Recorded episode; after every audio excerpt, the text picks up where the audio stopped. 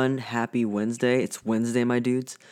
Um, today, on this little extra snippet of God Save the Queers, I'm going to be talking about my reaction to J.K. Rowling's essay that got an award by the BBC. Um, the essay was in response to some backlash she was getting and about her being called a TERF and kind of her response and apology in heavy quotation marks, basically defending her TERFness and exclusionary feminism. Before I start, I just wanted to say I'm recording this on January 6th, and today we just witnessed the Capitol building being broken into by white supremacists and Trump supporters, and it's really quite shocking to see how it was handled by police, and it really goes to show you the vast difference between how white people are treated by law enforcement versus how black people are treated by law enforcement. And it's a shame that peaceful protests by groups like Black Lives Matter, you know, they're just tear gas and bullets and all of that kind of stuff, and really violent protests by white supremacists basically go untouched. And I'm not wishing violence on either side, but this definitely makes it very apparent that police do know how to use non lethal force when they want to.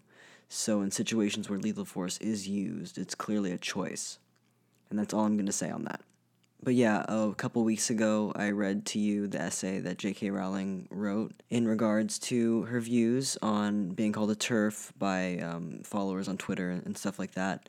I'm not going to sit here and insult J.K. Rowling as a person or put her down because honestly, it's a waste of time and there are a lot of people that share her views. I instead am going to pull apart her own words and explain why a lot of the rhetoric and language she used was insensitive and also very inflammatory language like that can be dangerous, especially coming from a person that so many people look up to and grew up with and on. On the one hand, she has a lot of diehard supporters who will side with her on her trans exclusionary comments, and that's going to be really dangerous in itself. And on the other hand, she's causing harm because her stance on trans rights has devastated so many queer kids and allies who now feel alienated by a woman they thought cared about them. And now they're realizing she really does not give a shit and that's really hard for a lot of people.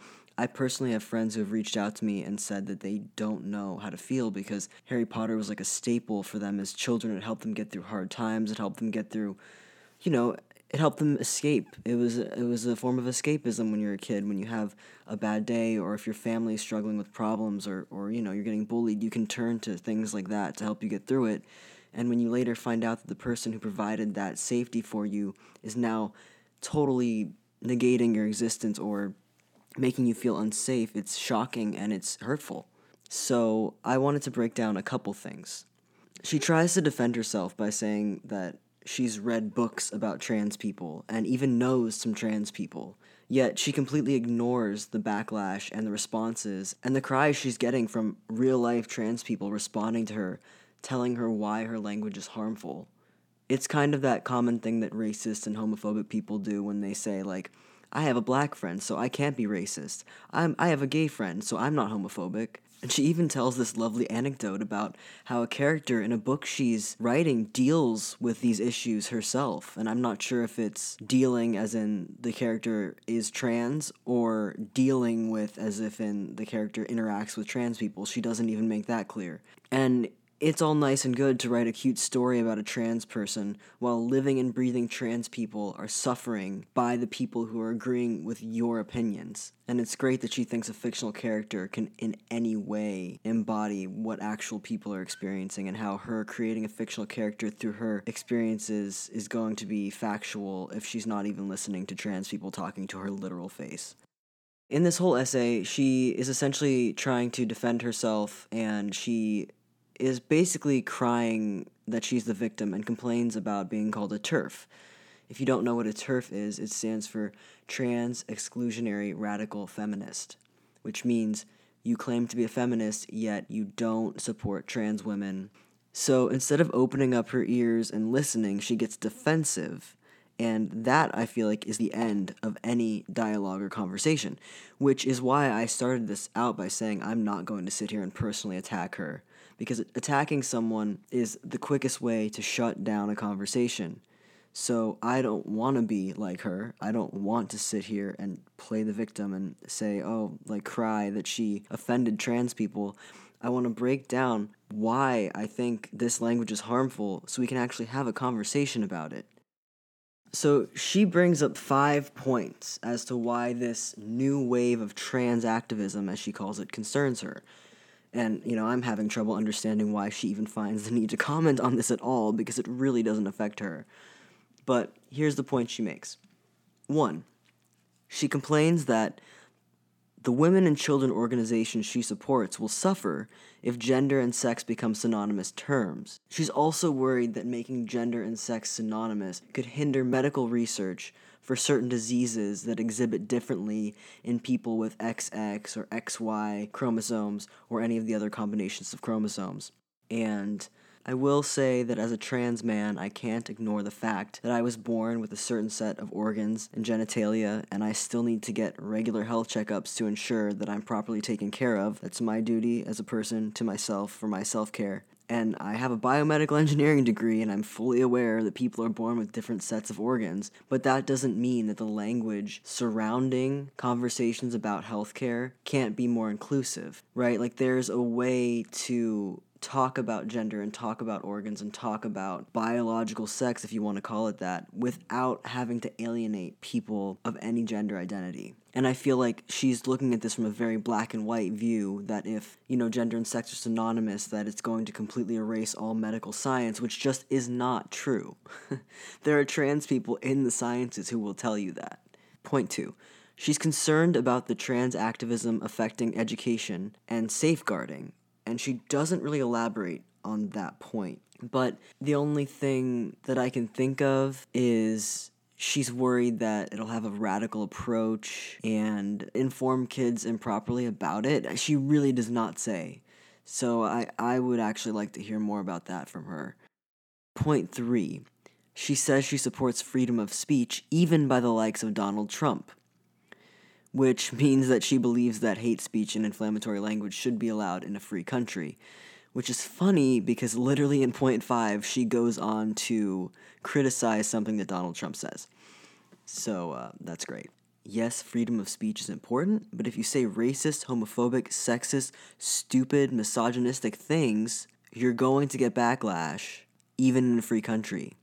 Point four this is perhaps the most infuriating point she makes, and she takes a stance as if she's a well studied expert on young trans people and their transitions. Um, she's concerned about young people transitioning so young that they'll detransition, and I actually find it kind of comical that she says that she's studied this extensively, and through her extensive research, she found out that 60 to 90% of adolescents who have dysphoria end up growing out of it by the time they have finished puberty. And if you Wikipedia that fact, it's literally the first stat that comes up in Wikipedia. So maybe she literally just Googled it and took what she wanted to hear, because that is from one study from one site. She's concerned that young people will be misinformed and make mistakes about their transitions. And then she says, It's hard to be a woman which is true. I am not saying it's not hard to be a woman. I lived for 23 years as a woman, and that shit is not a joke. You get catcalled, sexualized, disrespected every single day. It is so hard to be a woman, and I have so much respect for women cis women, trans women, all women. But, you know, it's hard to be a trans person too, okay? So, it's hard, it's hard for a lot of people. She says that autistic girls are more likely to transition into men. I feel like she's kind of implying that um, gender dysphoria and autism go hand in hand and that you have to have some kind of mental deficit to be trans, which is rude um, and not true. this is perhaps the most insulting and infuriating thing she says, and I'm going to read you the quote because I don't, I want you to hear her words. She says, quote, I've wondered whether, if I'd been born 30 years later, I too might have tried to transition. The allure of escaping womanhood would have been huge. I struggled with severe OCD as a teenager. If I'd found community and sympathy online that I couldn't find in my immediate environment, I believe I could have been persuaded to turn myself into the son my father had openly said he'd have preferred. End quote. So, I just, as a, okay, as a trans man, I just want to say that she views trans men as women who were just too fed up with being women and couldn't handle the pressures of being a woman. This viewpoint is misinformed at best. I personally have struggled, and I know people who are trans who have struggled with this thought because you do feel guilty in a way.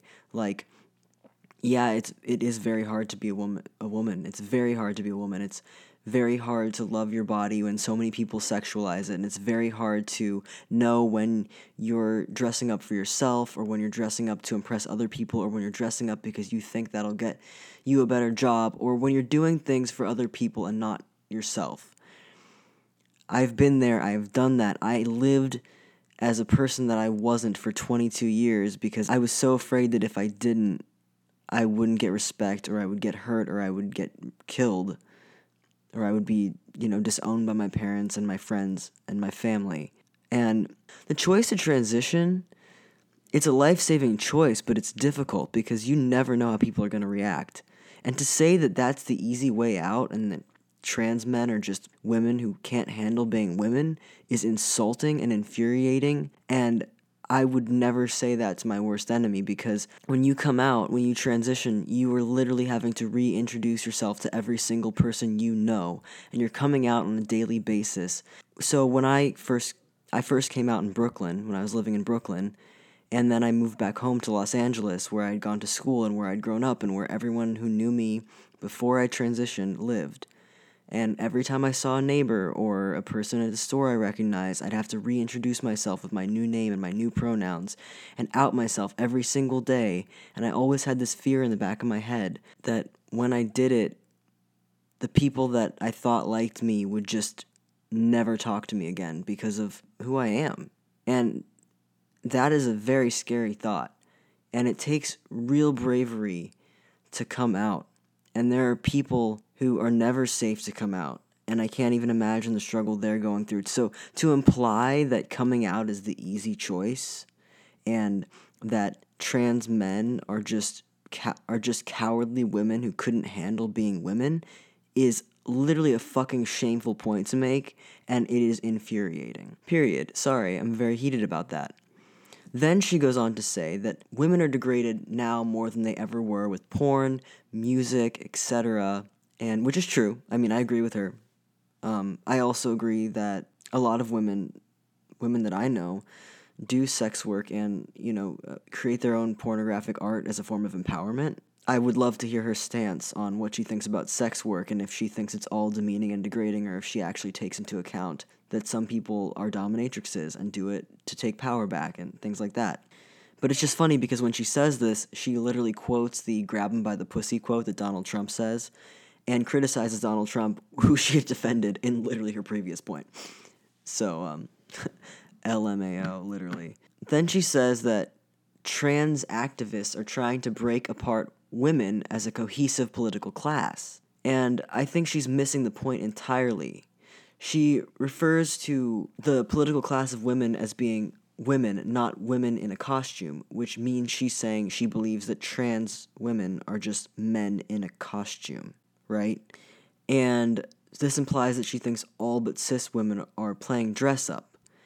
And when she says that she's trying to that she thinks that the trans activists are trying to break apart women as a cohesive political class, she has the point entirely wrong. Trans women are to be included in that political class, right? And and in women's rights. And the class is actually going to expand and you'll have even more allies and more support amongst each other. Because I bet you that there are cis women and trans women who have more in common than a trans man and a cis woman. And if they just sat down and talked about it, if she had sat down and ever actually spoken to a trans woman, she might realize that and change her mind. And then she talks a lot about how she believes that it's harmful to use like um, in a healthcare setting it's harmful to use language that doesn't include gender like when you talk about people who have uteruses for example and she says, quote, I understand why trans activists consider this language to be appropriate and kind, but for those of us who have had degrading slurs spat at us by violent men, it's not neutral, it's hostile and alienating, end quote. as if trans women have never gotten slurs spat at them by violent men. See, again, she's totally disconnected from reality here. And also, she's completely missing the opposite, where it's like people with uteruses is helpful because when a trans man like myself goes in to get um, an exam, right, like to pa- a pap smear, goes in to get a pap smear, goes in to get something relating to organs, it's really nice to not have to walk into a woman's clinic. I pass pretty well as a male, and if I have to walk into a woman's clinic, I get the strangest looks. It's uncomfortable. It's awkward. People will literally tell me I'm in the wrong place. Doctors will say I don't deal with your kind of people. So, if we just eliminate gender from talking about organs, it would help everyone. Doctors are not there to alienate you and use hostile language. They're there to be inclusive. It's inclusive care. It's important. It's progressive. It's needed. It's necessary. So, J.K. Rowling, I say to you, it's not trying to make a hostile and alienating environment for women. It's trying to make an inclusive environment for everyone. Point five. She's concerned that a lack of single sex spaces or allowing trans people to use bathrooms they feel most comfortable with will result in more natal females being assaulted. Okay, well, I ask you this question. What about trans females being forced to use men's bathrooms or trans men being forced to use female bathrooms? I can tell you from experience if I walk into a women's bathroom right now, women will not feel comfortable. And I can tell you from things that my friends have told me that if a trans woman is forced to walk into a men's bathroom, her safety will be threatened. It's not safe at all. And the other thing I have to say is she says that there's a law now where someone could just say they're whatever sex they want to be, whatever gender they want to be, and then walk into any restroom. Which, you know, I mean, I guess that's true. But what I say to that is at the end of the day, if someone is going to assault someone in a bathroom, a law is not going to stop them. Most people don't assault people in bathrooms, most people use bathrooms to use the bathroom. And if someone is going to do something horrible in a bathroom, they're going to do it regardless of the fact if they are allowed in the bathroom or not. So I think that the thing that she's concerned about happening will either just happen anyway or will happen significantly less than the 99.9% of people that it will help by letting them use the bathroom they feel most comfortable in. She also just throughout the essay uses very binary and insensitive language to trans people. She refers to trans women as men that become women, but in actuality, it's you know, she is a woman. She was always a woman. Her mind was always of a woman. She refers to one of her friends who was a gay man and is now a woman. It's like, no, your friend was never a gay man. Your friend was always a trans woman, right? But your friend just hadn't transitioned. Your friend may have not even realized it herself, but she was always a trans woman. And the other thing is, she's saying that allowing trans people into bathrooms that they feel most comfortable in is a result of the government playing fast and loose with women's and girls' safety which clearly does not include trans women in this context. AKA, you're a trans exclusionary radical feminist, JK Rowling, uh, or a TERF. Like, you cannot defend yourself and say, I'm not a TERF, and then write a whole essay about how you're a fucking TERF, okay? She did a great job of defending her position as a TERF in this article, I have to say. And then she says, quote, All I'm asking, all I want, is for similar empathy similar understanding to be extended to the many millions of women whose sole crime is wanting their concerns to be heard without receiving threats and abuse. End quote. What about the trans women and their concerns, JK Rowling? You better be fucking JK just kidding with all this, okay? The one that's harming women is you with your rhetoric and your exclusionary feminism that does not include trans women in the conversation. I don't know if there's a way to get through to people that think this way. I believe that if people were to be more open about having a dialogue about this, they would realize that they have a lot more allies and they could really grow their political circle of women and their political class, as she puts it of women if they truly listen to trans women and truly realize that being more inclusive in your language and focusing less on gender is actually really helpful and brings people together rather than tears them down. The only person tearing people down with the stance she's taking are the people that agree with her. And that's really all I have to say about that. Please let me know your comments and your thoughts. I'd love to discuss this with you. I'd love to hear